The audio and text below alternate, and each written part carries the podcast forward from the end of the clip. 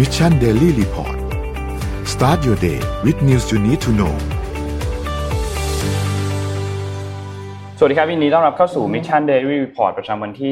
31 มีนาคม 2021 นะครับ วันนี้อยู่พวกเรา 2 คนครับสวัสดีครับแปดนโมนงท์เช้าสวัสดีพี่ปิ๊กครับดีครับ วันนี้บอสไปซื้อของครับผมบอสบอกว่าเดี๋ยวผมไม่ว่างนะพี่วันนี้ผมขอไปซื้อของเตรียมเตรียมตัวเป็นแซนต้าใช่คเพรับราะว่าพรุ่งนี้นี่ซัไม่นต้าใช่แท็บพรุ่งนี้ไม่ใช่รายการข่าวแต่พรุ่งนี้เป็นเกมโชว์ครับ ครับพรุ่งนี้เป็นเกมโชว์ เราจะแจกกันคาดว่า ทุกห้านาทีต้องมีแจกชิ้นหนึ่งอะครับผมความเสียหายพรุ่งนี้น่าจะหลักหลักล้านหลักหลักล้านนะครับเท่าที่เห็นเนี่ยอะขายของกันเลยไหมครับผมเท่าที่เห็นเนี่ย มีลำโพงนะอะมีลำโพงมีลำโพงนะครับมีของใหญ่กว่าลำโพงด้วย แต่ที่เห็นเนี่ยไม่รู้ของใคร ครับผมไม่รู้ของใครเราเห็นมีลำโพงอ่านะครับ แล้วก็มีอีกเยอะฮะพรุ่งนี้มีเยอะมากจริงๆสำหรัเอาบว่าของพี่เองเนี่ยพี่หนังสือเนี่ยแจกยี่สิบเล่มยี่สิบเล่มครับของไม่ใช่นนท์ไม่ใช่หนังสือพี่นะครับหนังสือคพี่รับผมพี่แจกจนเบื่อแล้วเอาหนังสือคนอื่นโอเคโอเคอ่านะของนนท์มีเหมือนกันแต่เป็นรางวัลเดียวครับแต่ว่าแต่ว่าพิเศษแน่นอน นี่คือรูปถ่ายนนท์พร้อมลายเซ็นอ่าถูกต้องครับอะไรครับเนี่ยเออพิเศษแน่นอนเว้ยพิเศษแน่นอนอ่าอุบไว้ก่อนอุบไว้ก่อนเดี๋ยวพรุ่งนี้แจกกันทุกห้านาทีครับอะเข้าตัวเลขกันจ่ายตัวเลขกันครับ อืม อัปเดตตัวเลขผู้ติดเชื้อทั่วโลกสะสม 127 ล้าน 749,710 คนนะครับ ตัวเลขผู้เสียชีวิตอยู่ที่ 2 ล้าน 794,174 คน แล้วก็ตัวเลขผู้ที่รักษาหายแล้วนะครับ อยู่ที่ 72 ล้าน 492,831 คนครับ ไปดูตัวเลขในไทยกันบ้างครับ ตัวเลขในไทยเมื่อวานนี้ทางด้านสบคประกาศพบผู้ติดเชื้อเพิ่มเติม 48 คนนะครับ ซึ่งเป็นการติดเชื้อในประเทศเนี่ย 27 แล้วก็ติดเชื้อจากต่างประเทศอีก 21 ครับทำให้ผู้ติดเชื้อสะสมอยู่ที่ 28,821 คนนะครับ ตัวเลขผู้เสียชีวิตตอนนี้อยู่ที่ 94 คนเมื่อวานนี้ไม่มีเพิ่มเติมมานะครับ แล้วก็มีรักษาหายเพิ่มเติมมาอีก 66 คน เท่ากับว่ามี 1,348 คนนะครับที่กำลังรักษาตัวอยู่ที่โรงพยาบาลครับ นี่คืออัปเดตจากทางด้านสบคเมื่อวานนี้ครับไปดูเรื่องรถ EV บ้างเพราะเราคุยมานานละ อันนี้มีวันนี้นิกกี้เอเชียมีรายงาน จำนวนของ Charging Station ในญี่ปุ่นมาให้ดูนะครับ ไปดูสถิติที่ญี่ปุ่นกันครับ ตอนนี้เนี่ยที่ญี่ปุ่นเนี่ยกำลังต้องบอกว่าพอเขาสำรวจตัวเลขมาแล้วเนี่ยนะครับขอภาพชุดอ่าสถานี EV ในญี่ปุ่นมาดูแล้วกันนะครับ ที่ญี่ปุ่นตอนนี้ยังตามหลังนอร์เวย์ค่อนข้างห่างนะครับ ก็เลยเป็นประเด็นที่ในประเทศเนี่ยกำลัง concern ว่าครับรถ EV มันจะจะจะจะไหวไหมแท้อืมง่ายเพราะว่าสายยัง สถานีชาร์จเนี่ยยังน้อยนะครับ โดยเฉพาะเมื่อการเขามีวิธีการเขาเรียกว่าเปรียบเทียบความพอของสถานีต่อจำนวนประชากรนะครับ มาดูภาพต่อไปนะครับ อันเนี้ยของที่ญี่ปุ่นนะครับเนี่ยจะเห็นว่าตั้งแต่ช่วงประมาณ 8 ปีย้อนหลังเนี่ยมีจำนวนสถานีชาร์จเพิ่มขึ้นอยู่อยู่ ที่เป็นช่วงแบบพีคๆเลยนะที่อืมขยายตัวเร็วคือปี 2012 ถึง 2016 นะครับ ก็คือตั้งแต่ประมาณสักเจ็ดแปดพันสถานีเนี่ยนะครับ ขยับขึ้นไปถึงประมาณสองหมื่นเจ็ดพันสถานีอืมแต่หลังจากนั้นเนี่ยนิ่งเลยอ่าใช่คือคือไม่ไม่ได้มากอ่าไม่ได้มีการขยายตัวมากขึ้นนะโดยสังเกตตัวเลขตั้งแต่ปี 2016 ถึง 2020 เนี่ยอืมอ่าประมาณเนี้ยไม่เกิน 30,000อ่าประมาณนะครับ30,000อ่าไปดูภาพต่อไปนะครับ แต่ถ้าเทียบกับประเทศอื่นในโลกนี้เนี่ยดูนะครับดูที่นอร์เวย์นะครับ ตัวเลขเนี้ยมันบอกว่า ต่อจำนวนประชากรหนึ่งหมื่นคนเนี่ย ประเทศนั้นๆมีสถานีชาร์จรถชาร์จ EV กี่สถานีนะครับครับ ดูนอร์เวย์ครับสามสิบห้าเปอร์เซ็นเอ้ยสามสิบห้า35สถานี สามสิบห้าสถานีต่อประชากรหนึ่งหมื่นคนเขาก็ถือว่าคือโคือเยอะมากคือเรียกว่านะดอกเห็ดอะเออออ่าเยอะเยอะเลยอะต่อหมื่นคนนะครับมีสามสิบห้าสถานีขณะที่ญี่ปุ่นเนี่ยรั้งท้ายนะครับแล้วตอนนี้ก็เป็นประเด็นมากนะที่ญี่ปุ่นเพราะว่าตัวเองก็เพิ่งเริ่มหันมาอ่าเขาเรียกว่าเพิ่งจะมาขยับเรื่อง EV เต็มที่อย่างที่เราอ่านข่าวกันหนึ่งปีครับที่ผ่านมาใช่ไหมครัราะญี่ปุ่นเขามีทางเลือกสองอันเขาเป็นเขาไปโฟกัสเรื่อง hydropower อืมใช่ไหมแล้วก็เนี่ยมาเนี่ยมามันเรื่องพลังงานไฟฟ้านอร์เวย์เนี่ยนำโด่งนะครับตามด้วยสวีเดนฝรั่งเศสนะครับแล้วก็สหรัฐอเมริกาอยู่ที่อ่าก็ยังน้อยอยู่ นะครับ แต่ว่าเชื่อถือว่าไม่นานอันตรสหรัฐคนก็เยอะเนาะอืมนะครับเยอะขณะที่ญี่ปุ่นเนี่ยประเทศคือมันเป็นมันเป็นประเด็นที่โต้เถียงกันอยู่คือญี่ปุ่นเนี่ยประเทศไม่ได้เล็กเอ้ยประเทศไม่ได้ไม่ใหใหญ่ญ่ประเทศไม่ใหญ่ประชากรก็กระจุกแหละแต่ว่าการขึ้นหาดีน่าจะง่ายกว่านี้อาภาพต่อมาครับ อันนี้เป็นเปอร์เซ็นต์ยอดขายของรถ EV เพื่อเทียบกับอ่ากับรถทั้งหมดอื่นๆทั่วประเทศนะครับ ของนอร์เวย์เนี่ยยอดขาย EV เกินครึ่งไปแล้วนะครับ ในปี 2020 ปีเดียวคืออยู่ที่ประมาณ 55เปอร์เซ็นต์ ของยอดขายรถยนต์ในประเทศเป็นรถ EV ขณะที่ญี่ปุ่นเนี่ยยังไม่ถึง1เปอร์เซ็นต์เลยอืมเนี่ยก็คือบอกคือเขาเทียบกันเนี่ยเอาง่ายๆเดี๋ยวเขาเรียกเป็นประเทศพัฒนาแล้วนะญี่ปุ่นตอนนี้รั้งท้ายนะครับ เรื่องรถ EV ก็เลยโอ้โหตอนนี้กำลังเขาเรียกเป็นห่างเยอะมากเลยนะเขาเรียกว่าเป็นเป็นอะไรนะเขาเรียกเป็นเป็นจะบอกกระทู้ไม่ใช่เขาเรียกเป็นประเด็นอ่าเป็นประเด็นสำคัญในเป็นประเด็นญี่ปุ่นว่าเฮ้ยทำไมเราขยับช้าจังครับ ประเทศอื่นเข้าไปกันหมดแล้วนะครับ อันนี้ก็ฝากไว้ให้ดูขณะที่ไทยตอนนี้พูดจริงคือเริ่มเห็นเยอะนะครับ เริ่มเห็นสถานี ชาร์จเยอะเมื่อวานพี่ไปอ่าเขาเรียกอะไรนะวังมะนาวใช่ไหมไม่รู้เป็นส่วนรอยต่อเพชรบุรีกับอะไรเนี่ย ก็เริ่มเห็นสถานีนั้นระหว่างทางแปะก็ไม่เห็นสถานีรถของการไฟฟ้า PEA เนี่ยเลยครับ ไฟฟ้าผลิตหรือนครหลวงไม่รู้สักอันอะฝ่ายผลิต อ่าฮะอ่านะก็อยู่อยู่ในหน่วยปั๊มนะครับอยู่ในหลาย ๆ แบรนด์ตั้งรอไว้เลยตั้งรอไว้เดี๋ยวยังไงก็อ่าได้ใช้นะครับแล้วตอนนี้มันเป็นเกมของการตั้งสถานีชาร์จนะใช่ คือใครยึดพื้นที่ใช่ได้ก่อนใช่เป็นเกมเนี่ยตั้งสมัยดิชาร์จใครยึดพื้นที่ได้ก่อนจะได้เปรียบ เมื่อวานะครับมีข่าวใหญ่มากอันหนึ่งอืมพี่ปิ๊กเห็น CP แล้วใช่ไหมครับ ข่าวที่เซจะเปิดสถานีชาร์จที่เซเว่นอีเลฟเว่นเฮ้ยเหรออืมเปิดแบบเป็นทางการใช่ไหมใช่ใช่ใช่เปิดแบบเป็นโอ้แม่ทางการหลายรู้สึกว่าจะหลายหลายจุดเหมือนกันนะครับนนอืมอืมนขนองใครนของเซเว่นใช่ไหมอ่าใช่ใช่ใช่อ่าคือเปิดที่เซเว่นถ้าถ้าใครเห็นเซเว่นช่วงเนี้ยอาจจะมีสถานีหลายหลายอยู่ข้างหน้าหลายหลายสาขา ที่จอดรถใหญ่มาก อืมอืมตามต่างจังหวัดหรือว่าตามพื้นที่ที่ออกไปนอกเมืองนิดนึงอะที่จอดรถจะเยอะมาก ที่จอดรถใช่จอดใช่ได้เป็นลานแบจบอดว่าได้ยี่สิบคันสามสิบคันอะไรอย่างคือเงี้ยคิดว่า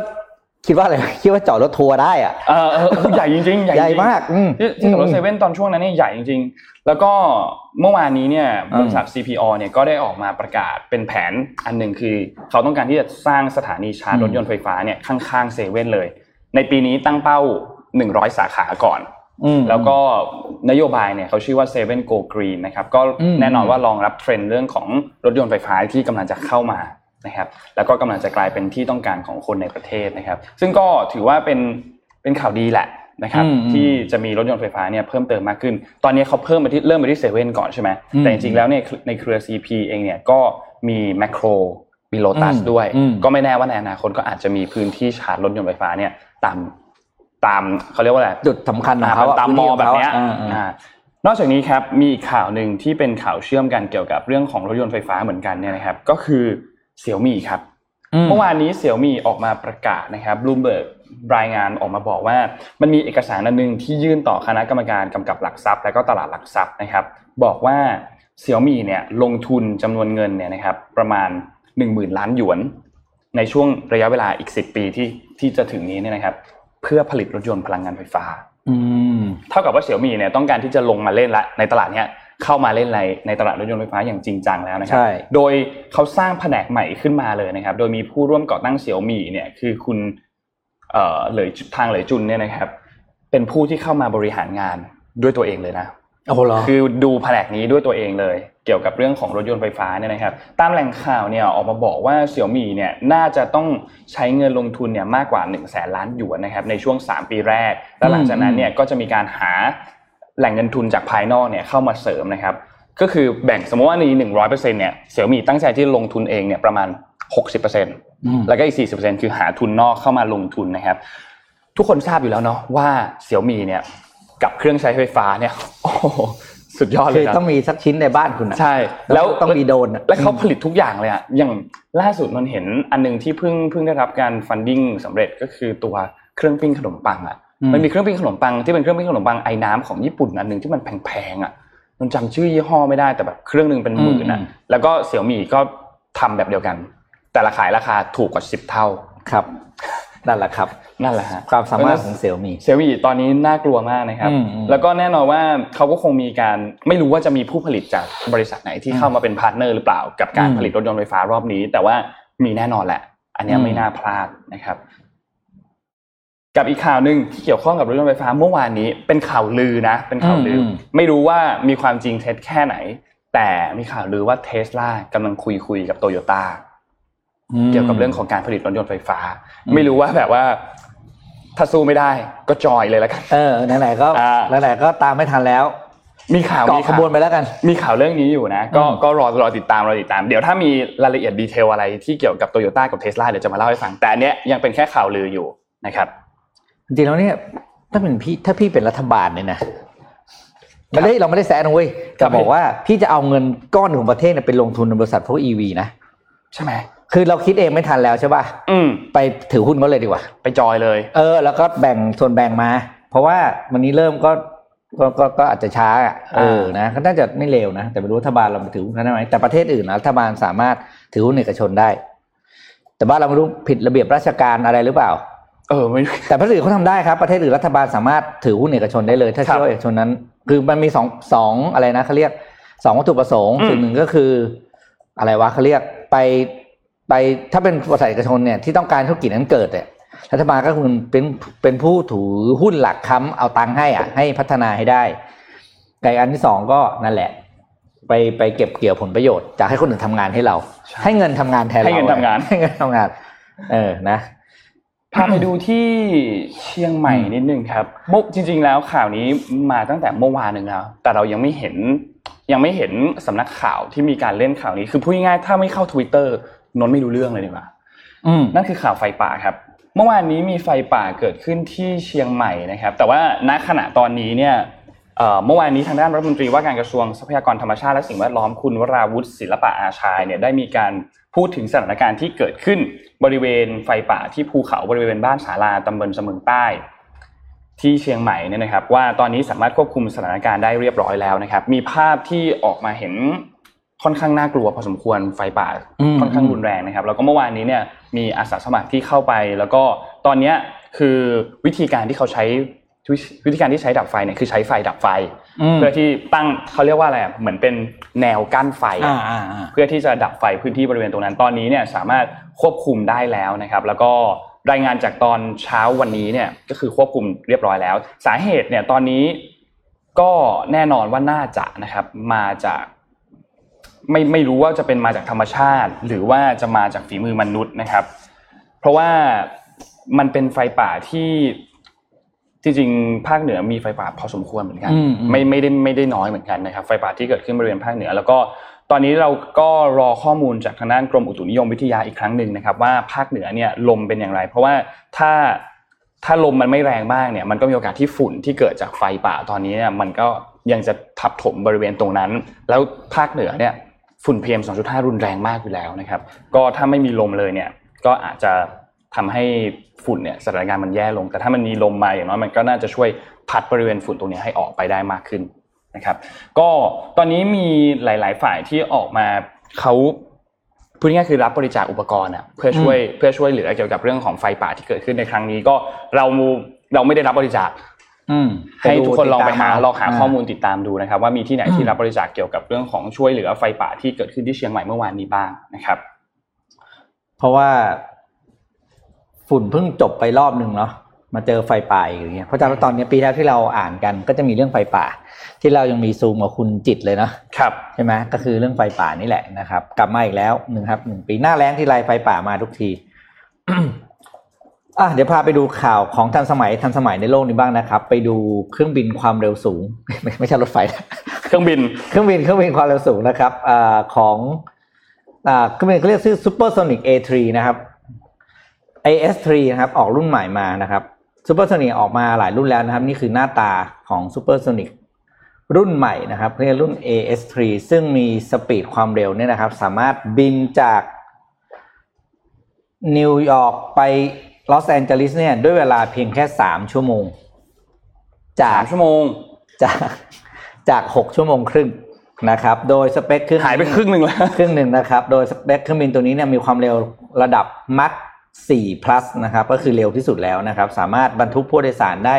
50 คนนะครับ แล้วก็บินได้ในระยะ 7,000 ไมล์คือเรียกว่าเร็วมากปึ๊ดแต่ว่าเขาเป็นเครื่องบินระยะทางไกลในระยะสั้นนะครับครับ โดยเขาบอกว่าจะเป็นการ ทีมไวส์ครับซึ่งเป็นซีอของ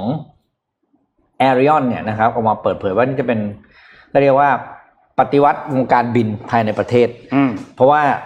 เวลาของทุกคนเป็นสิ่งสำคัญโอ้โหชอบสี่ชอบชอบสี่มาร์กเองนะแบบว่า คือคือดูหนังจบเรื่องหนึ่ง land แล้วอะใช่เออนะคือกรุงเทพนิวยอร์กปกตินี่คือนอนข้ามคืนนะครับอ่าเพราะถ้าบินบินบินสักสองสามทุ่มเนี่ยหกโมงเช้าถึงอะครับ นะรวมมันจะมีบวกเวลาสามชั่วโมงด้วยนะอะไรอย่างเงี้ยนะโถคือแบบบินเร็วมากนะครับแล้เร็วมากเร็วมากคือตัวตัว a r i o n เนี่ยเคยออก S2 มาแล้ว ตอนนั้นน่ะก็เป็นอีกรุ่นหนึ่งแต่ก็เร็วกว่านะครับ แล้วก็ เคยมีแล้วก็หยุดให้บริการไปคือบินจาก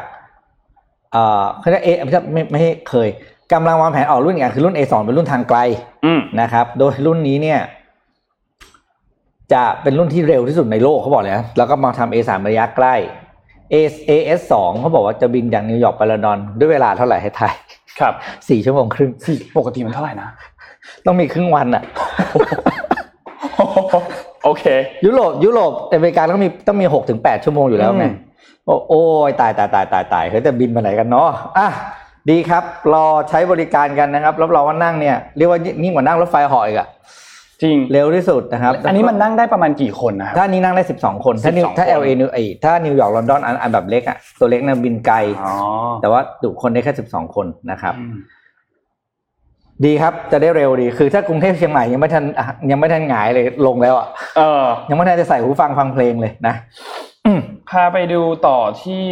สถานการณ์การเมืองเมื่อวานนี้ครับ เมื่อวานนี้เนี่ยมีการประชุมครมใน วันอังคารอย่างที่ทุกคนทราบทุกวันอังคารจะมีการประชุมครมเกิดขึ้นนะครับอืมแต่ว่าเมื่อวานนี้มีสิ่งน่าสนใจอันหนึ่งก็คือ ก่อนหน้าที่จะเกิดเรื่องนี้เนี่ยก่อนหน้าที่มีการอืมการการประชุมครมวันนี้ แล้วก็มีการถ่ายภาพใช่ไหมครับอืมของอืมเพราะว่าเป็นการประชุมครมที่มีน้องใหม่ด้วยประมาณสามคนใช่ไหมครับอืมที่เข้าร่วมอืมประชุมเพราะว่าเพิ่งมีการแต่งตั้งรัฐมนตรีขึ้นมา ทีนี้ก่อนหน้านั้นเนี่ยมีการสลายการชุมนุมกลุ่มหมู่บ้านทะลุฟ้าใช่ไหมครับแล้วก็สุดท้ายแล้วเนี่ยเขาก็นัดกันว่าช่วงบ่ายสองเมื่อวานนี้เนี่ย จะมีการไปประท้วงที่หน้าบริเวณข้างทำเนียบรัฐบาลเหมือนเดิมอืมเพื่อที่จะประท้วงเกี่ยวกับตอนที่เขากำลังถ่ายรูปกันพอดีอืมทีนี้เมื่อวานนี้เนี่ยในช่วงระหว่างตอนนั้นเนี่ยก็มีการประท้วงจริงๆครับ แล้วก็มีภาพที่เอ่อเป็นการถ่ายภาพของคณะรัฐมนตรีเมื่อวานนี้ก็คือชุดใหม่ถ่ายภาพเรียบร้อยไป และหลังจากนั้นค่ะกลุ่มที่เป็นกลุ่มหมู่บ้านเนี่ยหมู่บ้านทะลุฟ้าเนี่ยก็ถ่ายภาพเหมือนกัน แต่ใช้ชื่อว่าคณะราษฎรมนตรี แต่ไม่ใช่คณะไม่ไม่ใช่เขามีคณะรัฐมนตรีอ่าเป็นคณะแล้วก็มีรัฐมนตรีนะอันนี้เป็นคณะอ่าราษฎรมนตรีอืมถ่ายรูปเหมือนเป็นแบบล้อเลียนด้วยนะครับอ๋อแล้วแล้วก็แล้วก็มีการตะโกนว่าตะโกนให้นายกออกไปเนี่ยนะครับ แล้วก็หลังจากนั้นเนี่ยประมาณช่วงสี่นาสี่โมงนิดๆก็อืมยุติการชุมนุมนะครับ เมื่อวานนี้ยังไม่เห็นข้อมูลเกี่ยวกับการนัดหมายที่จะมีการไปชุมนุมต่อในครั้งถัดไป แต่ว่ารอบนี้เป็นการประกาศยกระดับขบวนทะลุฟ้า V3 ก่อนหน้านี้เป็นหมู่บ้านทะลุฟ้าอืมรอบนี้เป็นขบวนทะลุฟ้า V3 นะครับแนวทางการเคลื่อนไหวแล้วก็เอ่อแนวทางการเคลื่อนไหวเนี่ยหนึ่งเลยคือ มีการเข้าไปทำร่วมกันทำกิจกรรม โดยที่จะสู้โดยแนวทางสงบ ไม่ปะทะไม่ยั่วยุ และทุกคนทุกกลุ่มไม่มีการพกอาวุธ มีการปราศัยในเชิงหลักการ ไม่ด่าทอ ไม่ลดทอนอืมความเป็นมนุษย์ และจะไม่ดื่มแอลกอฮอล์ในหมู่บ้านที่ชุมนุม โดยมีข้อเรียกร้องสำคัญก็คือปล่อยตัว เพื่อนผู้ชุมนุมที่ถูกจับกลุ่มยกเลิกมาตรา 112 เขียนรัฐธรรมนูญใหม่ และประยุทธ์จันทร์โอชาต้องออกลาออกโดยเร็วที่สุด แล้วก็หลังจากนั้นก็ยุติการชุมนุมเมื่อวานนี้ตอนช่วงเวลา4โมงนิดๆนะครับอืมก็เป็นอัปเดตจากสถานการณ์การเมืองที่หน้าทำเนียบรัฐบาลเมื่อวานนี้ครับ อืมอืมอืมอะทีนี้มาดูเทรนด์ของธุรกิจใหม่อันนี้นะครับ จะมาเล่าให้ฟังเขาเรียกว่า ปกติเราจะได้ยินเรื่องของ co-working space ใช่ไหมครับอ่านะครับ แต่ว่าตอนนี้มีเทรนด์ใหม่อันหนึ่งที่น่าจับตามองอืมนะครับ แล้วก็มีข่าวมาฝากกันด้วยนะครับ ไปดูที่ฮ่องกงครับ เทรนด์เนี้ยเขาเรียกว่า co-living space อ่าฮะก็คือ co-living space เนี่ยที่ฮ่องกงนะครับเอ่อมีการ raise ฟันขึ้นมาของผู้บอกอ่าโอเปอเรเตอร์อะไรหนึ่งที่ทำธุรกิจเกี่ยวกับ co-living space นะครับ ชื่อ Dash Living นะครับ co-living space concept ของมันคือครับมันคือ มันมีความกึ่งกึ่งๆระหว่างบ้านคนกับคอนโดอืมบ้านคนเนี่ยก็คือสมาชิกในบ้านใช่ไหมครับแล้วต่างคนต่างก็อ่ามีห้องนอน แล้วก็มีบริเวณบ้านที่ใช้ร่วมกันเช่นห้องรับแขกห้องครัวสนามหญ้าอะไรอย่างนี้ใช่ไหมครับ ส่วนคอนโดเนี่ยจะคล้ายๆกันก็คือคอนโดก็จะมีคุณต้องเป็นเจ้าของห้องไปซื้อใช่ไหมอืมแล้วก็ใช้ส่วนกลางร่วมกันครับนะครับ แต่ co-living space เนี่ยมันก็มีแตกแขนงไปเยอะแยะนะ แต่ co-living หลักๆของมันก็คือว่า สมมตินนท์จ่ายรายเดือนถ้าเข้าไปอยู่ในโครงการเนี้ย โครงการนี้ก็จะมีหลายสาขาเหมือนอ่า co-working ใช่ไหมอ่าสมมติเดือนเนี้ยนนท์อยู่นิวยอร์กเดือนหน้านนท์ย้ายไปอยู่ลอนดอนอ่าฮะนนท์ไปอยู่ co-living ของคนเนี้ยที่ลอนดอนได้อ๋อคือใช้แต่ว่าเพื่อจ่ายรอบเดียว ก็จ่ายเป็นรายเดือนเหมือน co จ่ายเป็นรายเดือนแหละอ่าอ่าแต่ว่านนท์ไม่จำเป็นจะต้องอยู่ที่ที่เดิมตลอดที่เดิมตลอดไปเหมือนคอนโดไง คอนโดคือเราซื้อห้องใช่ไหมอ่าสมมติเราซื้อโครงการมิชชั่นคอนโดปุ๊บมันก็ไปไหนไม่ได้ Mission ก็อยู่ได้แค่เนี้ยครับเออแต่ถ้าถ้ามิชชั่นคอนโดเปลี่ยนเป็น living co living space อย่างแท้มิชชั่นคอนโดมีหลายที่หลายเมืองครับนนจ่ายรายเดือนนนไปอยู่ที่ไหนก็ได้อ่าฮะอ่านี่เทรนด์นี้น่าสนใจนะน่าสนใจนะเทรนด์นี้น่าจับตามองมากนะครับเพราะโดยเฉพาะโลกปัจจุบันที่การเดินทาง แล้วก็การที่จะทำงานจากที่ไหนก็ได้เนี่ย มันมันกลายเป็นวิถีใหม่ของเราเนาะนะครับ คนนี้ครับก็คือ Dash Living เนี่ยซึ่งเป็นหนึ่งในผู้ประกอบการรายใหญ่นะครับ ก็เพิ่งจะ raise fund ไป 8.8 ล้านเหรียญนะครับ ในการที่จะขยายธุรกิจอ่า co living space ของตัวเองนะครับ เพื่อที่จะรองรับความต้องการของคนหนุ่มสาววัยทำงานนะครับ ที่มีวิถีคือไม่เป็นเจ้าของบ้านอืมแล้วก็ไม่ซื้อคอนโดอืมแต่จะเป็นจะต้องเดินทางไปเรื่อยๆ นะครับโอ้โหนี่คือเจ้าของนะคเดี๋ยวรับถ้าโควิดเลิกนะ อันนี้น่าจะบูมเลยนะอ่าบูมมากตอนนี้ตอนนี้ในในในยุโรปกับในสหรัฐอเมริกาเนี่ยเขาเขามาสักระยะแล้วเรื่องนี้ครับเริ่มเทรนนี้เริ่มตั้งแต่ปี2018แล้วพอดีมาแบบโป๊ะโป๊ะตอน2020พอดีนะแล้วก็ตอนนี้จะกลับมานะครับครับจะกลับมา ก็ติดตามดูนะครับ ว่าจะเข้ามาในบ้านเราไหมแต่ว่าตัวส่วนตัวเนี่ยมาแน่นอน อืมโดยเฉพาะอย่าลืมนะครับว่าบริษัทที่มี expat อะ เขาไปต่อไปเขาจะไม่ต้องซื้อบ้านแล้วนะครับ แล้วก็การเช่าถูกกว่าการซื้อคอนโดอยู่แล้วอ่าใช่แล้วแล้วแล้วเอ่อบางที่เข้มๆเนี่ย ก็คือมีการสกรีนด้วยนะว่าจะเขาวนี้ให้ให้ให้คนเนี้ย เป็น member ได้ไหม อ๋อ เหมือนคัดสมาชิคัดสมาชิกว่งั้นได้นะครับ ก็ติดตามดูนะครับ จะเป็นอีกหนึ่งเทรนด์ในการพัฒนาธุรกิจอสังหาให้ไปอีกรูปแบบหนึ่งนะครับ อืมอืม น่าสนใจน่าสนใจมาก นนท์พาไปดูที่เมียนมาครับ เมื่อวานนี้พอดีว่ามีโอกาสได้คุยกับกับเพื่อนในเรื่องสถานการณ์เมียนมา แล้วก็อืมมีคำถามขึ้นมาอันหนึ่งว่า เอ๊ะทำไม UN เนี่ยที่มีการออกมาประนามทางด้านการกระทำของเมียนมาที่มีการไล่ยิงกลุ่มอืมผู้ชุมนุม แล้วก็มีคนที่เสียชีวิตหลัก น่าจะตอนนี้ประมาณครึ่งพันแล้วเนี่ยนะครับทำไม UN ถึงไม่มี movement อื่นๆ เช่นมีการส่งทหารเข้าไปช่วย หรือ มี movement อื่นนอกจากทางเอกสารในเชิงการออกไปประนามเนี่ยนะครับ เจอข้อมูลอันหนึงจาก BBC ครับข้อมูลจาก BBC อันนี้เนี่ยบอกว่าเป็นข้อมูลตั้งแต่ช่วงเดือนกุมภาพันธ์แล้วนะอืมสมาชิกของ UN ที่เป็นสมาชิกถาวรของสภาเนี่ยมีทั้งหมด 5 ประเทศ นั่นก็คือฝรั่งเศส อังกฤษ อเมริกา จีน แล้วก็รัสเซีย ถ้าหากว่ามีมติอะไรก็ตามที่ผ่านเข้ามาในสภาอันนี้ เช่น UN มีมติว่าโอเค สมมุติว่าเรามาโหวตกันว่าจะช่วยเมียนมาไหมช่วยเมียนมาอย่างไร แต่ถ้าหากว่ามีหนึ่งในประเทศใน 5 ประเทศนี้ที่ทำการเขาใช้ว่าวีโต้อืมวีโต้ในที่นี้คือไม่ไม่ไม่เอามติเนี้ยมตินั้นก็จะตกไปทันทีนะครับ ทีนี้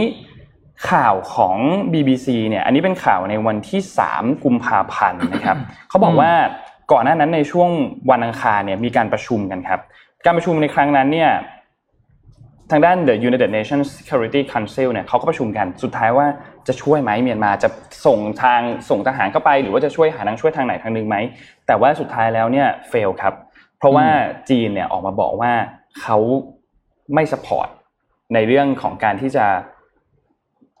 เข้าไปช่วยสถานการณ์ในรอบนี้ ไม่ support เพราะบอกว่าคือจีนเนี่ยเหมือนเหมือนประมาณว่าไม่อยากให้เข้าไป ช่วยไม่อยากให้เข้าไปมีส่วนเกี่ยวข้องในประเทศเอออืมอืมก็เลยไม่ไม่ไม่ส่งไม่ส่งคนเข้าไปช่วยในรอบนี้ ซึ่งถ้าหากว่าพอจีน veto ปุ๊บมตินี้เท่ากับตกทันทีอืมนะครับและนอกจากนี้เนี่ย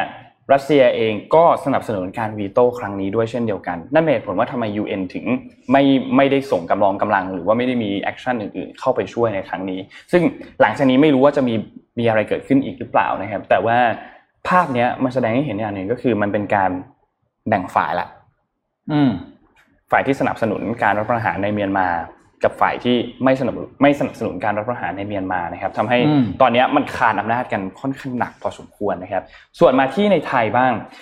ในไทยตอนนี้เนี่ยเมื่อวานนี้ท่านนายกมีการพูดถึงว่าถ้าหากว่ามีคนที่อพยพมาหนีมาจริง ๆ เนี่ยจะทำอย่างไร จะทำอย่างไรเนี่ยครับ ก็บอกว่าจะจะถ้าเขาหนีระเบิดมาตามหลักมนุษยมนุษยธรรมแล้วเนี่ย เราคงไม่ไล่เขากลับไปอยู่แล้วอ่าเราก็จะหาพื้นที่ให้ ซึ่งอืมตอนนี้เนี่ยตรงบริเวณชายแดนเนี่ยก็กำลังเตรียมการพื้นที่อยู่จำนวนเนี่ยยังบอกไม่ได้ว่าจะเข้ามาจำนวนปริมาณมากน้อยแค่ไหน แต่ก็จะพยายามเตรียมพื้นที่ตรงนั้นไว้ให้นะครับ ก็เอาใจช่วยครับ เกี่ยวกับสถานการณ์ในเมียนมาตอนนี้เพราะว่าค่อนข้างหนักจริงอืมเขาดูดุเดือดมากเลยนะครับ ก็ต้องแยกอะ คือเรื่องช่วยเหลือทางด้าน มนุษยธรรมเนี่ยเป็นเรื่สิ่องงหนึ่ที่งควรทำแต่ก็ต้องควบคุมได้นะไม่ใช่หลุดอืมอืมอืมหลุดพรวดเข้ามา แล้วเราก็กลายเป็นปัญหาเข้าตัวเราอีกในเรื่องของดูแลเรื่องโควิดหรือเรื่องอะไรต่างๆนี่เรื่องความปลอดภัยด้วยเรื่องอะไรด้วย แต่เรื่องของความเสรีภาพทางการเมืองของเขาเนี่ย ก็วางเฉยหน่อยเดี๋ยวจะออกตัวแรงอย่าอ่าอย่าใช่อย่าอย่าล้อฟรีมากอย่าเดี๋รยอวฟรีอย่ารอฟรีเพราะว่าทั่วโลกเขาก็จับตาดูอยู่แหละอืมแล้วเราเองก็เราก็เราก็รู้น่าจะรู้สถานการณ์ตัวเองว่าเราไม่ได้อยู่ในฐานะ ใหญ่พอที่จะทำอะไรก็ได้นะคครัรับบ อะเดี๋ยว ไปเจ็ดโมงครึ่งไหมอ่าได้ครับจะบอกเจ็ดโมงครึ่งนะครับครับแล้วเดี๋ยวกลับมาวันนี้มีแนะนำหนังสือด้วยไม่ได้แนะนำมานานนะครับอะไปดูเจ็ดโมงครึ่งก่อนวันนี้เป็นของของนนท์ครับจันนนท์ครับอะเจ็ดโมงครึ่งวันนี้เนี่ยเป็นบทความหนึ่งจากมีเดียมของคุณอลิซาแอตคินสันเขาไปรวมพวกบทสัมภาษณ์หลาย ๆ อันอืมของอืมบิลเกตส์มา แล้วก็ได้ข้อสรุปมาว่าเนี่ยคือ habit สามอย่างที่บิลเกตส์ทำทุก ๆ วันอืมแล้วคุณสามารถเอาไปปรับใช้ได้ด้วยอืมเทคนิคนี้เป็นเทคนิคที่เรียกว่าบิลเกตส์เขา เขาใช้ตลอดเวลาแล้วกันอืมแล้วเขาก็ทำเป็นนิสัยเขาประสบความสำเร็จไหมก็ก็ก็อย่างที่เห็นน่ะอย่างที่เห็นน่ะสามประสบสาม habits เองนะอ่าสามซึ่งเป็นสาม habit ที่ต้องบอกว่าไม่ยากและทำตามได้ง่าย ๆ ด้วย ไปข้อที่อืมหนึ่งก่อนครับ ข้อแรกคือตอนเช้าเนี่ยเขาทำสิ่งนี้ทุกเช้าเลย ไปสไลด์ถัดไปเลย คือเขาเริ่มต้นวันด้วยการอ่านข่าวก่อนอืม แต่ว่าอ่านข่าวพวกนี้เนี่ยแน่นอนเขาอยู่ในวงการธุรกิจเนาะอืมเพราะฉะนั้นข่าวที่เขาจะอ่านเนี่ยก็อาจจะเป็นข่าวที่เกี่ยวข้องกับธุรกิจ โดยเขายกตัวอย่างมาให้ด้วยว่าสามสามเขาเรียกว่าสามสำนักพิมพ์ที่เขาอ่านเนี่ยมีอะไรบ้างอ่าภาพถัดไปครับ อันแรกคือ New York Times อันนี้ทุกคนรู้จักอยู่แล้ว The Wall Street Journal แล้วก็ The Economist สามสำนักข่าวนี้เนี่ยเป็นเรียกได้ว่าเป็น headline แล้วกัน แล้วก็เป็นอืม business เป็นเรื่องเกี่ยวกับ business พอสมควร มีหัวข้อเยอะมากแหละ แล้วก็อืมเขียนข่าวที่ค่อนข้างจะละเอียด มีข้อมูลเยอะ เพราะฉะนั้นการอ่านข่าวจาก 3 หัวข้อนี้เรียกได้ว่าค่อนข้างครบแล้วนะในการที่จะเริ่มต้นวันไปนะครับ ทีนี้เขามี 2 เทคนิคในการที่คุณจะเลือกหัวข้อในการอ่านอืมเทคนิคแรกเนี่ยคือให้เลือกก่อนว่าเรื่องที่คุณสนใจหรือมันเกี่ยวข้องกับคุณเนี่ย เป็นเรื่องอะไรอืมสมมติพี่ปิ๊กพี่ปิ๊ก ดูเกี่ยวกับเรื่องธุรกิจใช่ไหมครับ เพราะฉะนั้นหัวข้อที่พี่ปิ๊กจะอ่านเนี่ยอืมก็แน่นอนว่าจะต้องเกี่ยวข้องกับธุรกิจ อาจจะเป็น sector นู้น sector นั้น sector นี้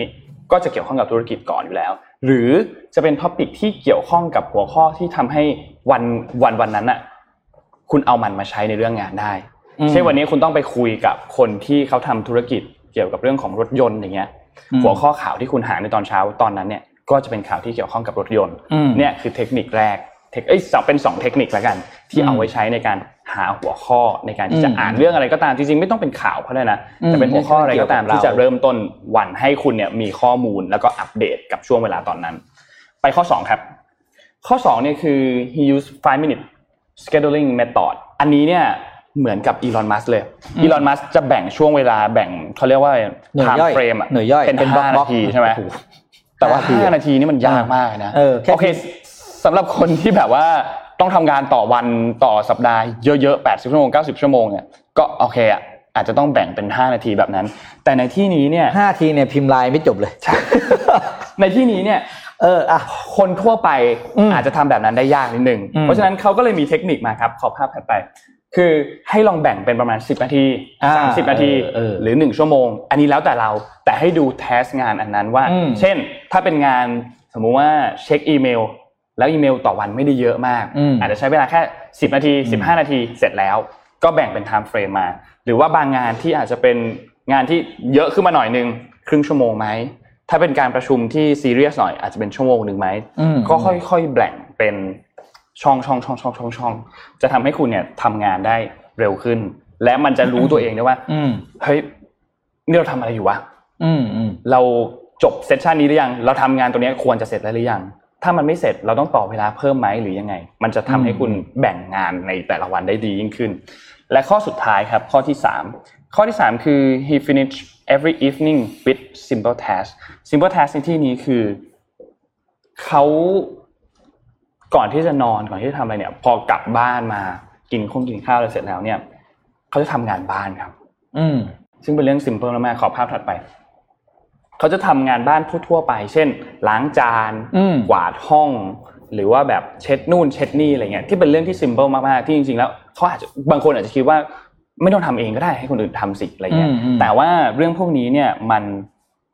มันเป็นเรื่องหนึ่งที่ทำให้คนอื่นประทับใจได้ ขอภาพถัดไปครับ คือไม่ว่าคุณจะประสบความสำเร็จมากแค่ไหนเนี่ย คุณไม่ควรที่จะให้คนอื่นๆทำเรื่องเล็ก ๆ มาก ๆ ที่บางทีคุณทำเองได้อะอืมอืม ให้คุณ แม้ว่าเขาจะอยากทำให้ก็ตามนะ เช่นการล้างจานหรืออะไรพวกเนี้ยเรื่องเล็กๆน้อยๆเรื่องเล็กๆน้อยๆพวกนี้เนี่ยถ้าคุณทำมันไปทุกๆวัน ทุกๆวันทุกๆวันเนี่ยมันจะทำให้อีกคนหนึ่งเขารู้สึกว่าเฮ้ยเขามี value ต่อคุณนะอืมอืมแล้วมันจะเป็นเรื่องเล็กๆน้อยๆที่เกิดขึ้นในอาจจะเป็นในครอบครัวกับเพื่อนร่วมงานหรือว่าอะไรพวกเนี้ยก็ภาพสุดท้ายครับคือ do a simple task that benefit other in a meaningful way and make them feel value ก็คือทำ เรื่องเล็ก ๆ แต่ละวันอืมที่มันค่อนข้างมีความหมายกับเขาเนี่ย ให้กับคนรอบๆตัวคุณให้เขารู้สึกว่าคุณเนี่ยเขาเนี่ยมีค่าต่อคุณอืมนะครับ นี่เป็นสามเทคนิคของบิลเกตส์ที่ simple มากเลยนะแต่ละข้อคือเขาไม่ได้ทำงานแล้วใช่ไหมเขาเลยไม่มีตารางงานเลยไม่ไม่ตารางงานมันคืออยู่ในข้อสองไงไอ้ห้าที่ห้านาทีได้เหรอที่แบ่งแบ่งเป็น session ไปเหรออ๋ออีลอนมัสก์ก็อ๋อทำแบบนั้นเหมือนกัน แต่ว่าอันเนี้ยเป็นแบบว่าสามเทคนิคง่ายๆแล้วกันอืมที่เขาทำนะครับ ก็คือข้อสุดท้ายมันดีตรงที่เหมือนกับมันเขาเรียกนะ สิ้นวันก็ได้ทำกิจกรรมง่ายอืมๆที่ไม่ได้ใช้ความคิดเยอะมันก็เหมือนในการ cool down ตัวเองใช่ไหมได้เป็นการคุยกับเออตัวเองด้วย แล้วก็ทำให้คนอื่นรู้สึกมี value ด้วยอืมก็ขอบคุณคุณอลิซาแอตคินสันครับ ที่เขียนบทความนี้ขึ้นมาอืมใน Medium นะครับอะเอาไปใช้กันดูนะครับ แต่ว่าไอ้ห้านาทีเนี่ยอย่างที่โดนบอกคือ อาจจะไม่ต้องโหดระดับห้านาที ไม่ต้องโหดระดับห้านาทีแต่ว่าสิบนาทีครึ่งชั่วโมงอ่าชั่วโมง10หนึ่งแล้วแต่ว่างานคุณทำอะไร ซึ่ง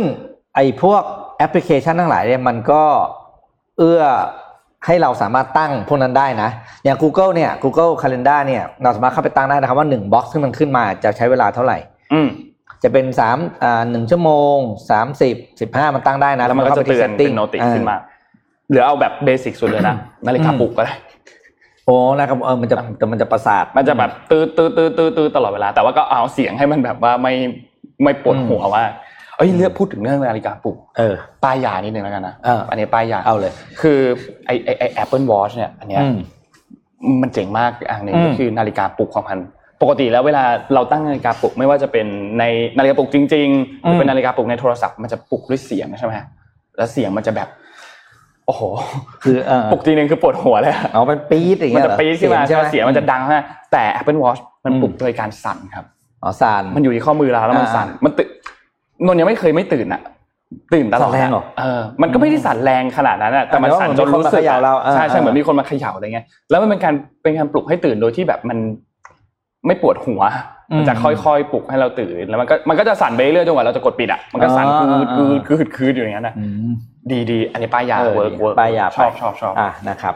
อะไปดูข่าวของล้ำๆอีกอันหนึ่งแล้วกันนะครับ เมื่อกี้มีเครื่องบินความเร็วสูงระดับมัคสี่ใช่ไหม ครับมัคสี่บวกนะครับสี่มัคบวก อันนี้ไปดูเครื่องบินที่พาคุณไปอวกาศมากดีกว่า ไปดูเครื่องบินรุ่นใหม่ของ Virgin Galactic นะครับ ของเซอร์ริชาร์ดแบรนสันนะครับ นี่คือโฉมหน้าของ VSS 2 นะครับ VSS Spaceship 3 นะครับ เป็น ชื่อถ้าชื่อนั่นคือชื่อทางรหัส แต่ถ้าชื่อตัวเขาเองชื่อ VSS Imagine นะครับ เป็นเครื่องบินพาเราไปเที่ยวอวกาศ ดีไซน์ใหม่ของ Virgin Virgin Galactic นะครับ โดยเครื่องบินรุ่นนี้เนี่ยบอกว่าเป็นการปรับปรุงประสิทธิภาพจากรุ่นแรกรุ่นแรกยังไม่ได้ออกครับ มารุ่นใหม่แล้วนะครับ โดยสเปคของรุ่นนี้เนี่ยเขาบอกสามารถบรรจุที่นั่งได้มากขึ้นนะผมไปเร็วๆนะเพราะรายละเอียดมันเยอะนะครับ แล้วก็ใช้ลักษณะของดีไซน์ที่เป็น modular approach มากกว่ารุ่นก่อนหน้านี้นะครับอืมแล้วก็มีความเขาเรียกว่าไวกว่าเดิมครับ นะครับ แล้วก็มีความเขาเรียกว่าอะไรนะเขาเรียกทนต่อแรงเสียดเสียดอะไรเสียดทานใช่ไหมอืมอ่าได้ดีกว่านะครับ ก็คือเพิ่มความปลอดภัยได้มากกว่านั่นเองนะครับ ก็ยังไม่เปิดเผยว่าจะเปิดให้บริการเมื่อไหร่นะครับ แต่ว่าเนี่ยคือลำตัวลำตัวจริงที่ออกมา เข็นต้องมาโชว์แล้วจำสังเกตว่ามีรถจอดอยู่นะ มีคนมีเจ้าหน้าที่ลองทดลองขับแล้วนะครับ ก็ล้ำจริงๆนะดูแบบเออไม่น่าเชื่อชีวิตเนี่ยจะไม่เห็นอะไรอย่างเงี้ย หน้าตาเข็นแต่ในสตาร์วอลเหมือนใน Star Wars เลยจะพูดเลยกลายเป็นของจริงนะครับ อืมก็รอเก็บตังค์ไปเที่ยวกันได้นะครับครับ ต่อไปเที่ยวต่างประเทศมันคงธรรมดาธรรมดาไปละเออธรรมดาไปไปเที่ยวอวกาศกันดีกว่า นี่นี่นี่ถ้านี่ถ้าบอสอยู่ต้องแบบว่าอืมต้องพูดอะไรสักอย่างอ่าต้องมีแซวอะไรสักอย่างเกี่ยวกับอืมเรื่องเนี้ยบอสชอบบอสชอบนะครับพาไปดูภาพรวมของอุตสาหกรรม health tech ในประเทศไทยกันบ้างครับ อันนี้น่าสนใจมาก คือ health tech ในไทยเนี่ย อย่างที่ทุกคนรู้ว่าไทยเราค่อนข้างดังเรื่องเกี่ยวกับเรื่องของ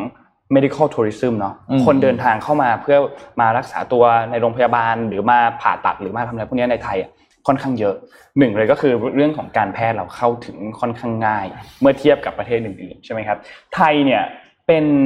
ตลาดด้าน medical tourism เนี่ยจากข้อมูลในปี 2019 เนี่ยอยู่อันดับ 5 ของโลกนะครับ ซึ่งถือว่าเป็นเบอร์ต้นมากๆนะครับ ไทยทำรายได้จากการท่องเที่ยวที่เป็นเขาเรียกว่าท่องเที่ยวเชิงสุขภาพเนี่ยมากถึง 630 ล้านดอลลาร์นะครับ มีนักท่องเที่ยวชาวต่างชาติที่เดินทางเข้ามาเพื่อที่จะเป็นแบบ medical tourism แบบนี้เนี่ยประมาณปีหนึ่งเกือบเกือบ4ล้านคนนะครับ3.5ล้านคนนะครับ แล้วก็นอกจากนี้เนี่ยเราเป็นผู้นำด้านตลาดอุตสาหกรรมเครื่องมือแพทย์ของอาเซียนด้วยนะครับ มีการให้บริการพวก อุปกรณ์ พวกการผลิตอุปกรณ์ที่จำเป็นต่ออุตสาหกรรมทางการแพทย์เนี่ยนะครับ ไทยเนี่ยส่งออกและนำเข้าอุปกรณ์ทางการแพทย์รวมกันเนี่ยมากกว่า 27,200 ล้านดอลลาร์นะครับ และนอกจากนี้เนี่ยความต้องการในการใช้บริการเกี่ยวกับเรื่องของการแพทย์เนี่ยมันเพิ่มขึ้นด้วย ไม่ว่าจะเป็นทั้งในประเทศหรือว่าต่างประเทศนะครับ ทีนี้ภาพรวมของเราเกี่ยวกับเรื่องของ Health Tech เมื่อเทียบกับเพื่อนบ้านในอาเซียนเนี่ยนะครับ มีรายงานอันนึงของ อินซีดนะครับซึ่งเขาพูดเกี่ยวกับเรื่องภาพรวมของเฮลเทคใน 4 ประเทศเอเชียตะวันออกเฉียงใต้ ก็คืออินโดนีเซีย เวียดนาม ไทย แล้วก็ฟิลิปปินส์เนี่ยนะครับภาพอันนี้เนี่ยเขาเผยแพร่ในเดือนตุลาคมในปี 2020 ก็คือปีที่แล้วเนี่ยค่าใช้จ่ายด้านการดูแลสุขภาพของไทยเนี่ยสูงที่สุดนะครับเมื่อเทียบกับเพื่อนบ้านในอาเซียน ระบุว่าเขาบอกว่าไทยเนี่ยมีค่าใช้จ่ายสูงกว่าประเทศในกลุ่มอื่นที่เราสำรวจ 4 ประเทศเนี่ย ถึงประมาณ 2 เท่าเลยนะซึ่งตัวเลขอันนี้เนี่ยมาจากหนึ่งเลยคือการอุดหนุนจากภาครัฐ ซึ่งประเทศไทยเนี่ยมีอัตราส่วนการอุดหนุนมากที่สุดนะครับ แล้วก็นอกจากนี้มีพัฒนาการในอุตสาหกรรม healthcare เนี่ยเป็นอันดับต้นๆเลยนะที่สูงในภูมิภาคนะครับสัดส่วนการลงทุนใน healthcare ของไทยเนี่ยโอเคมันอาจจะยังไม่สูงมาก แต่ว่ามีการพัฒนาที่ค่อนข้างสูง มูลค่าการลงทุน healthcare health tech ในไทยเนี่ยยังคงต่ำกว่าอินโดนีเซีย ต่ำกว่าเวียดนาม แล้วก็ต่ำกว่าสิงคโปร์นะครับ ซึ่งประเทศเหล่านี้เนี่ยเป็นประเทศที่ค่อนข้างมีการจ่ายเงินลงทุนในการลงทุนใน health tech สูงที่สุดในภูมิภาคเอเชียโดยเฉพาะที่สิงคโปร์เนี่ยนะครับ ช่องว่างในการเข้าถึงบริการระหว่างเขตเมืองกับเขตชนบทเนี่ยเขาบอกว่าไทยเนี่ยโอเคยังมีปัญหาเรื่องนี้อยู่ในการที่จะเข้าถึงในเขตชนบทมากขึ้น ไม่ว่าจะเป็นในเรื่องของคุณภาพการรักษา หรือในแง่ของการเข้าถึง ซึ่งการเข้ามาของเทคโนโลยี health tech เนี่ยก็จะทำให้การเข้าถึงพวกนี้มันง่ายยิ่งขึ้น แล้วก็เข้ามาทำให้คุณภาพการรักษาในพื้นที่ที่อาจจะไม่ได้อยู่ในเขตพื้นที่ในตัวเมืองเนี่ยมันดียิ่งขึ้นไปด้วยนะครับ ทีนี้ถ้าเราไปดูภาพรวมของเกี่ยวกับสตาร์ทอัพที่เกี่ยวกับ health tech เนี่ยเขาพบว่าสตาร์ทอัพที่ health tech ตอนนี้เนี่ยค่อนข้างคึกคักเหมือนกันนะสมาคมการค้า health tech ไทยเนี่ยเขาได้มีการรวบรวมข้อมูลในไทยนะครับเขาบอกว่าตอนนี้ในปี 2020 เนี่ยมีสตาร์ทอัพที่เกี่ยวกับ health tech เนี่ยประมาณ 56 ราย นะครับไม่ว่าจะเป็นเรื่องเกี่ยวกับ telehealth ที่เป็นการรักษาระยะทางไกลนะครับหรือว่าเป็นพวก remote monitoring ก็คือคุณอยู่บ้านอะแต่ว่าเหมือนมีคนมอนิเตอร์อาการคุณอยู่ตลอดเวลาทุกที่นะครับหรือว่าเป็นพวก clinic management solution ที่อำนวยความสะดวกให้คนทำงานทางด้านการแพทย์ ไปจนถึงเรื่องของ biotechnology นะครับก็มีเรื่องนี้ค่อนข้างเยอะนะครับ ซึ่งเรื่อง health tech ในประเทศไทยเนี่ยนนท์คิดว่ามันยังมี room อีกเยอะมากนะ ที่ในด้านสตาร์ทอัพหรือว่าในด้านบริษัทต่างๆ ที่จะลงมาพัฒนาเกี่ยวกับเรื่องไม่ว่าจะเป็นอุปกรณ์เป็นเรื่องของระบบการ management ต่างๆ ในการแพทย์เนี่ย มันยังมีอีกหลายจุดมากที่ให้คนเนี่ยเข้าไปศึกษาหรือเข้าไปพัฒนาในเรื่องนี้ ยกตัวอย่างเช่น บริษัทชื่อ Medically ครับเป็นบริษัทสตาร์ทอัพเจ้าหนึ่งที่เขาผลิตชิ้นส่วนกระดูก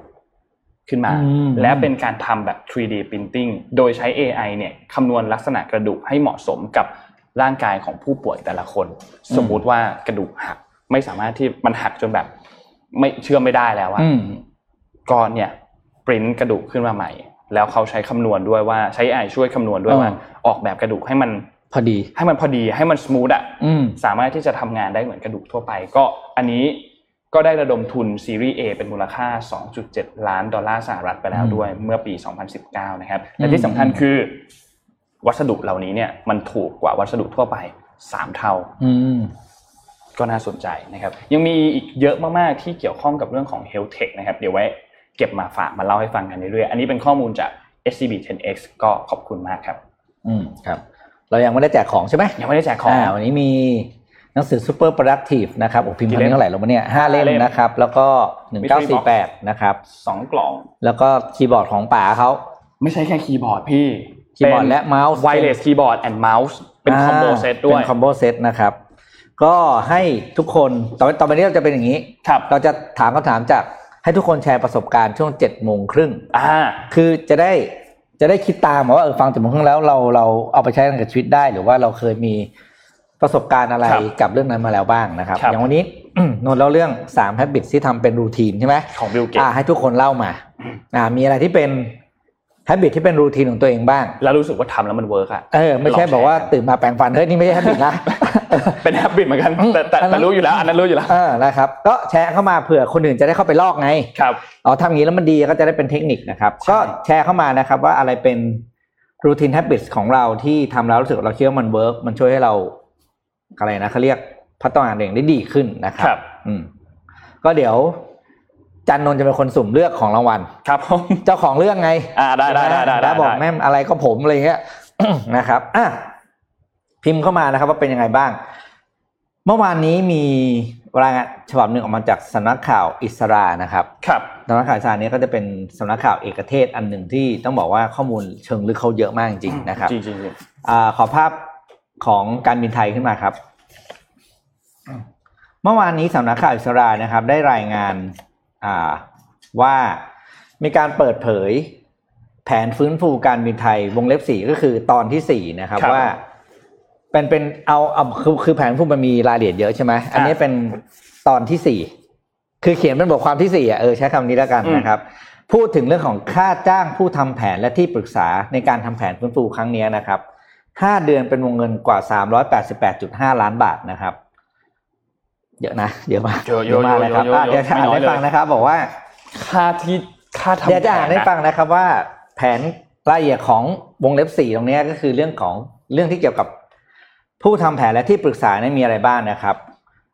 เราจะใช้เวลา 5 เดือนเต็มนะผมอ่านแบบไปเร็วๆนะ แต่ว่าจะไม่ผิดพลาดเรื่องตัวเลขนะครับอ่าแผนการฟื้นฟูกิจการของการบินไทย ฉบับที่ลงวันที่ 2 มีนาคม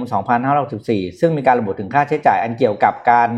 กระบวนการฟื้นฟูกิจการ การจัดทำแผนฟื้นฟูกิจการและแผนธุรกิจ ปรากฏว่ามีค่าใช้จ่ายตลอด 5 เดือนที่ผ่านมาคือตุลา 63 ถึง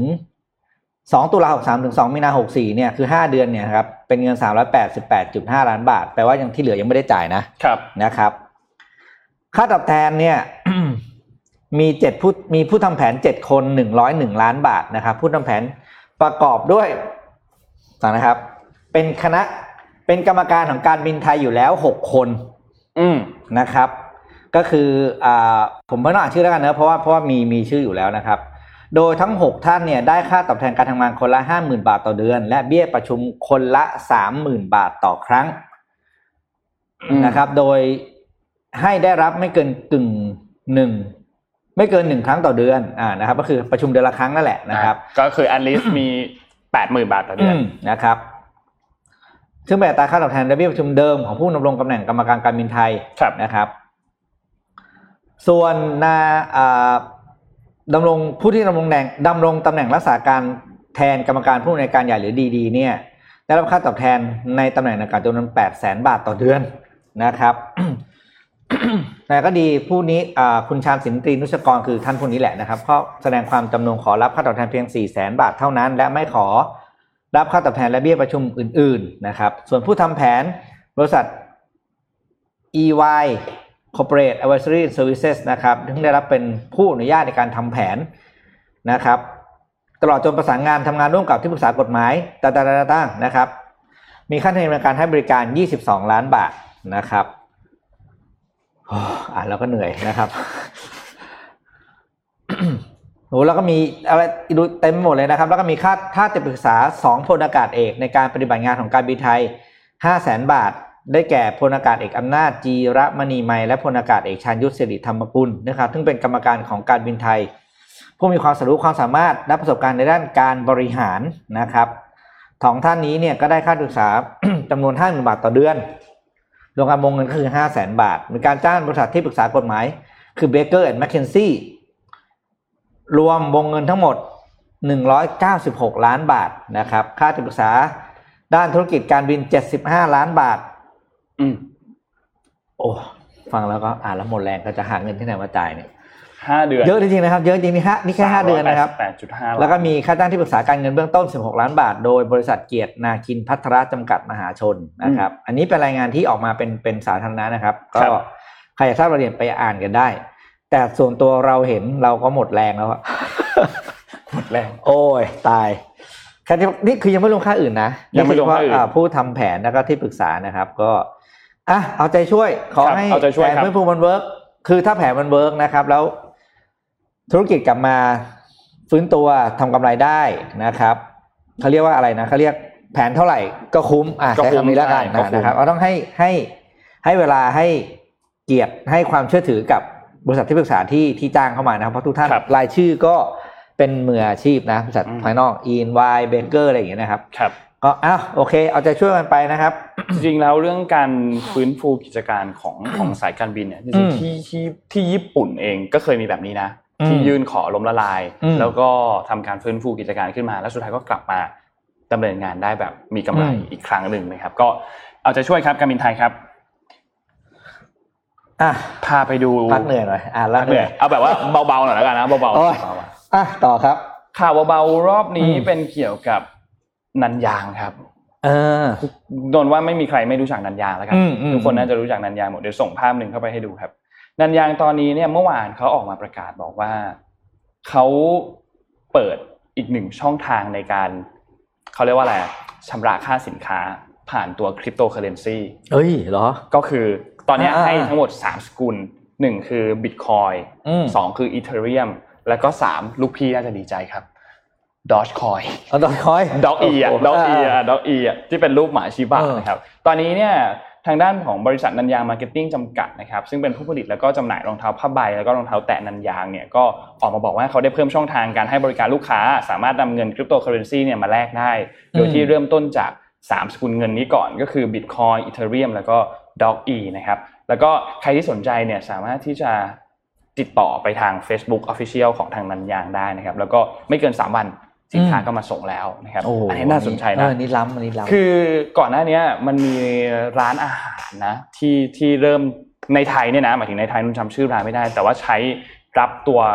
สกุลเงินคริปโตเคอเรนซีเนี่ยในการที่จะจ่ายเงินด้วยมแล้วตอนนั้นน่ะผู้จัดการร้านหรือเจ้าของเนี่ยเขาก็ออกมาให้สัมภาษณ์ประมาณว่าเฮ้ย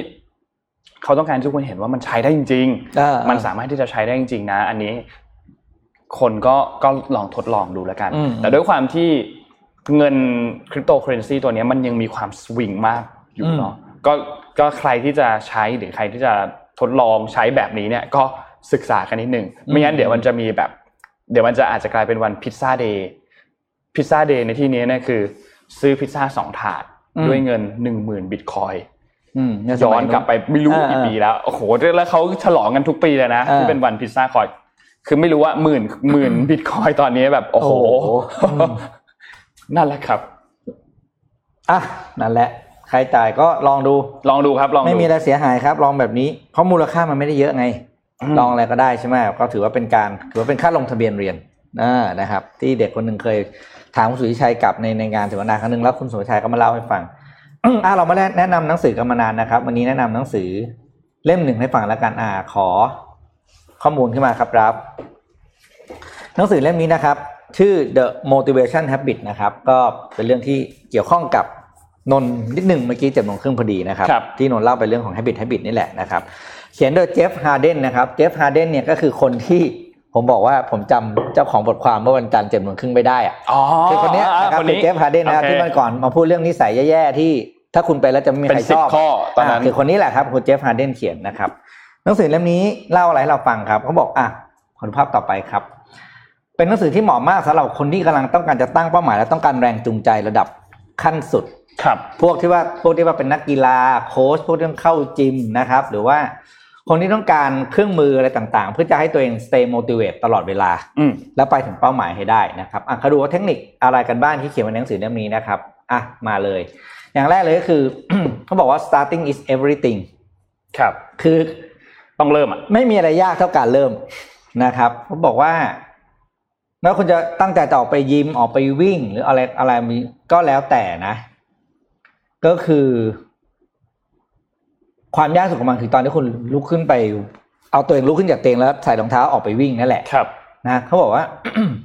สิ่งที่พี่ชอบที่เขาเขียนไว้ก็คือตรงที่บอกว่า starting is hard because motivation doesn't make it easy to start อืม นะครับ แต่ว่า starting provides the motivating to finish อืมนะก็คือความหมายของมันก็คือว่า การเริ่มมันยากเพราะว่าไอแรงจูงใจเนี่ยมันไม่ได้ทำให้มัน มันยากอะมันยากอะเออนะครับ แต่เมื่อคุณเริ่มแล้วเนี่ย มันจะเป็นมันจะมีแรงจูงใจทำให้คุณทำสิ่งนั้นให้จบอืมเพราะฉะนั้นเนี่ยหัวใจคือหลายคนบอกต้องมีแรงจูงใจก่อนถึงจะเริ่มโน คุณเริ่มก่อนครับแล้วคุณจึงจะมีแรงจูงใจทำเรื่องนั้นให้จบ เช่นบอกคุณจะวิ่ง5กิโล motivation มันจะมาหลังจากที่เราเริ่มสตาร์ทแล้วนะอ่าฮะนะครับวันนี้เขาจะมองต่างจากคนอื่นเลยนะครับคนหนึ่งบอกต้องมีแรงจูงใจก่อนถึง ถึงจะลุกขึ้นทำอะไรสักอย่างหนึ่งคนนี้บอกโนทำก่อนแล้วถึงจะมีเดี๋ยวแรแรงงจูจูงงใจใจมันมาเองเพื่อทำให้สิ่งนั้นจบนะครับอะข้อสองเอ้ยนะอ่านวิธีสองครับก็บอกว่า small victories are rocket fuel for resolve ก็คือ small win ที่คุณธรรมะชอบพูดบ่อยๆนั่นแหละ ในแต่ละวันเนี่ยเราจะมีเรื่ององค์ประกอบความสำเร็จเล็กๆน้อยๆของทุกๆงานในแต่ละวันนะครับ อย่า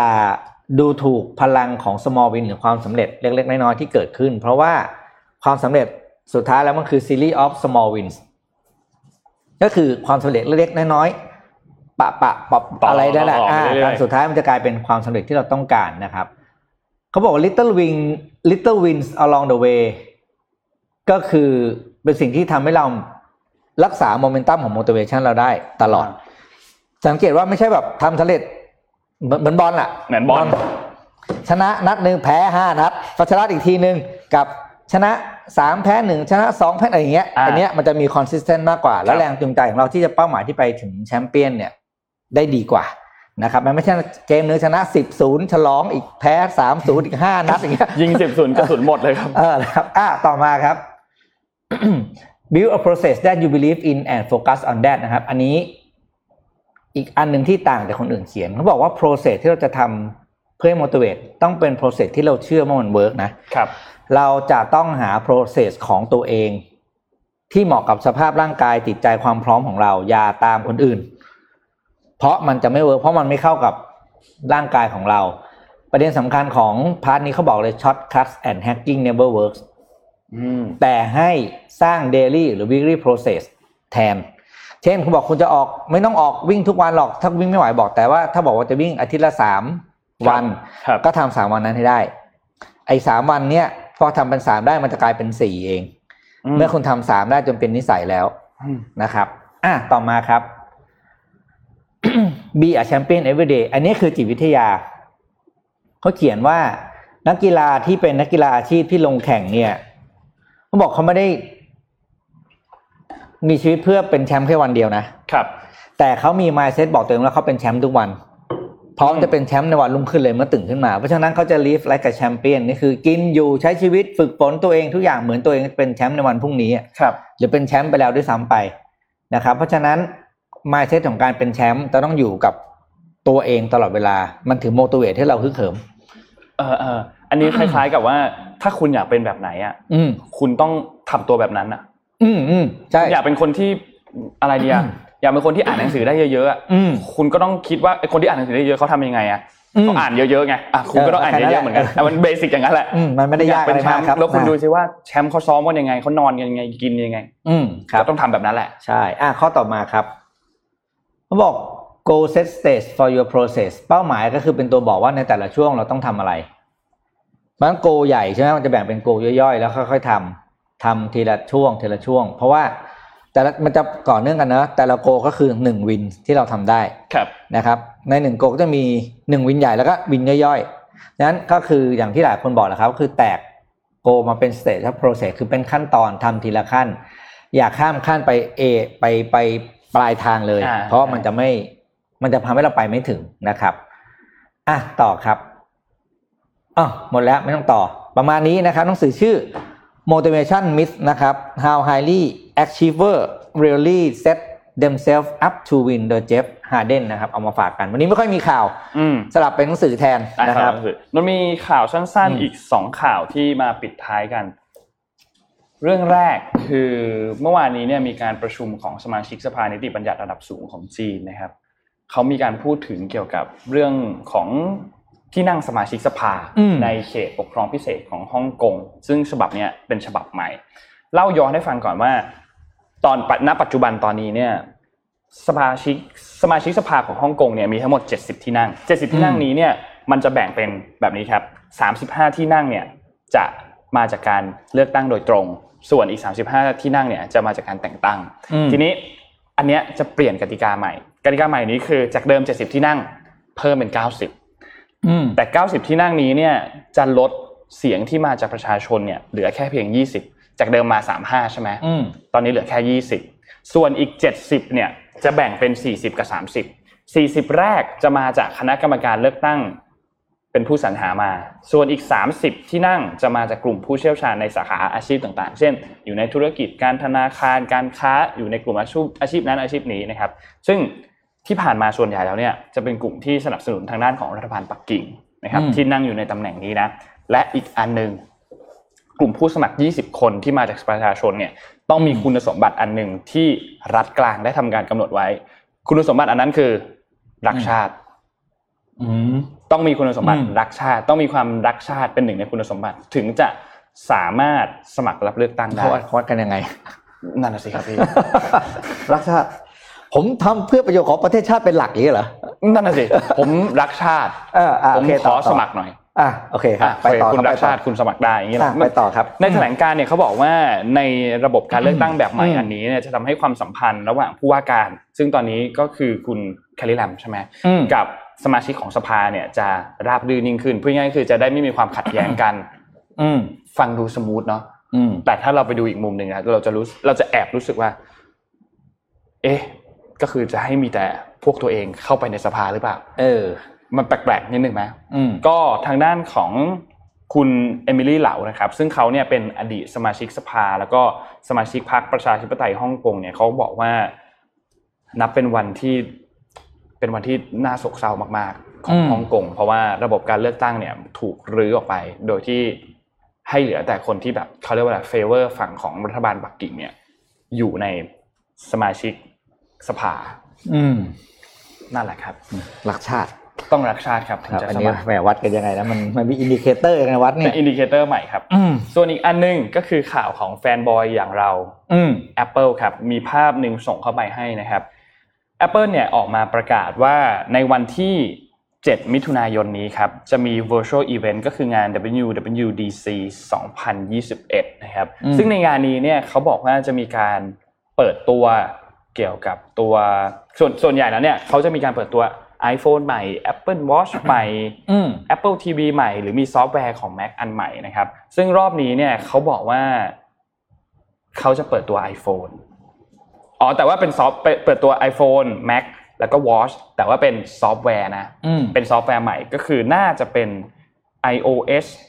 15 หรือเปล่านะครับ น่าจะ 15นะน่าน่าจะ 15 นะครับ15ในแล้วเหรองานนี้ ก็จะเปิดตัวในวันที่ 7 มิถุนายนนี้นะครับ เนี่ยจะเห็นว่ามีมีซีสะท้อนอยู่ในแว่นของเขาอะอ่าเป็นวันที่ 7 นะครับอืม7จูนนะครับ ก็คือ 7 มิถุนายน ก็อืมใครที่เป็นแฟนบอยก็รอติดตามครับ แต่ว่าตอนนี้ด้วยความที่มันยังเป็นโควิดอยู่อืมก็จะเหมือนปีที่แล้วก็คือจัดงานแบบเป็น virtual อืมนะครับ ก็แฟนบอยรอติดตามครับ นนท์ก็รอติดตามอยู่เหมือนกันนะฮะ คือยังไงก็ได้อะ ห้ามเอาขับเฮาออกจาก iPhone OS อะไรนะสิบสี่ใช่ไหมเดี๋ยวพี่ใช้ไม่ได้ เขาไม่เอาออกหรอกไม่รู้แหละ เดี๋ยวไปพัฒพัฒนากลายเป็นเดี๋ยวอัปเดตมาแล้วเข้าไม่ได้ เออสวยเลยที่ต้องไปเสียตังค์ซื้อเนี่ยคุณธวัฒน์ถึงขั้นต้องไปซื้อ iPhone มือสองมาเลยนะเพราะแกกันว่าได้ใช้แกเป็นสาย Android ใช่ไหมช่วงนั้นไอโฟนมือสองขายดีมากเออราคาขึ้นแบบขึ้นขึ้นน้องขึ้บอกนนะขึ้นผมเลยให้ลูกน้องไปซื้อมาเนี่ย เพราะว่าไม่มีใช้อย่างเงี้ยนะเพราะแกต้องใช้ไว้ iPhone มือแกใช้สองซัมซุงตลอดอืมครับ อะวันนี้น่าจะประมาณนี้เนอะเราเก็บอะแรงวันพรุ่งนี้ใช่ครับนะครับรุ่งนี้ดูเดือดแน่นอนนะครับดูเดือดขอบคุณสปอนเซอร์นะครับขอบคุณท o คา d ดโรไทม์ผู้แทนจำหน่ายนาฬิกา Oris Swiss Mechanical Watch นะครับตั้งแต่ปี 1904 ขอบคุณ SCB แล้วก็ข้อมูลดีๆจากทีม SCB EIC แล้วก็ SCB 10X นะครับขอบคุณมากๆที่อยู่กับเรามาอย่างยาวนานนะครับแล้วก็ขอบคุณผู้ฟังทุกท่านจากช่องทาง Clubhouse YouTube Facebook แล้วก็ Twitter นะครับขอบคุณทุกคนมากๆ ก็ขอให้อยู่กับเราไปนานๆนะครับทุกคนอืม แล้วก็ยังไงพรุ่งนี้เนี่ยอยากให้ติดตามกัน เพราะว่าตั้งแต่เจ็ดโมงยาวไปจนถึงครับเก้าโมงและที่สำคัญคือเป็นแบบเขาเรียกว่า full team full อ่า team ในที่นี้ครั้งแรกคือจะมาพร้อมกันห้าคนคนนะครับเรามาดูกันว่าจะจัดที่นั่งกันยังไงนะครับแล้วใครจะแย่งกันพูดอะไรอย่างเงี้ยนะครับแต่พรุ่งนี้เซอร์ไพรส์แน่นอนเอาว่ามีครับหลายอย่างที่ทุกคนอยากเห็นอะไรที่ไม่เคยเห็นอืมก็จะได้เห็นในวันพรุ่งนี้นะครับ แล้วก็อืม ขอบคุณทุกคนที่เข้ามาอวยพรวันเกิดนะครับโอ้คุณครับคขรับอบคุณครับครับขอบคุณครับ Happy Birthday ครับนนท์ขอบคุณครับ ก็เดี๋ยวไปนั่งอ่านคอมเมนต์ย้อนหลังพอดีว่าวันนี้เราอ่านมาสองคนเนาะเลยไม่มีเวลาอ่านคอมเมนต์มากนะครับครับก็ขอบคุณทุกคนที่ติดตามมากๆนะครับ แล้วเดี๋ยวพบกันใหม่อีกครั้งหนึ่งกับพรุ่งนี้วัน Happy Birthday ของ Mission Daily Report ครับครับผมสวัสดีครับ สวัสดีครับมิชชั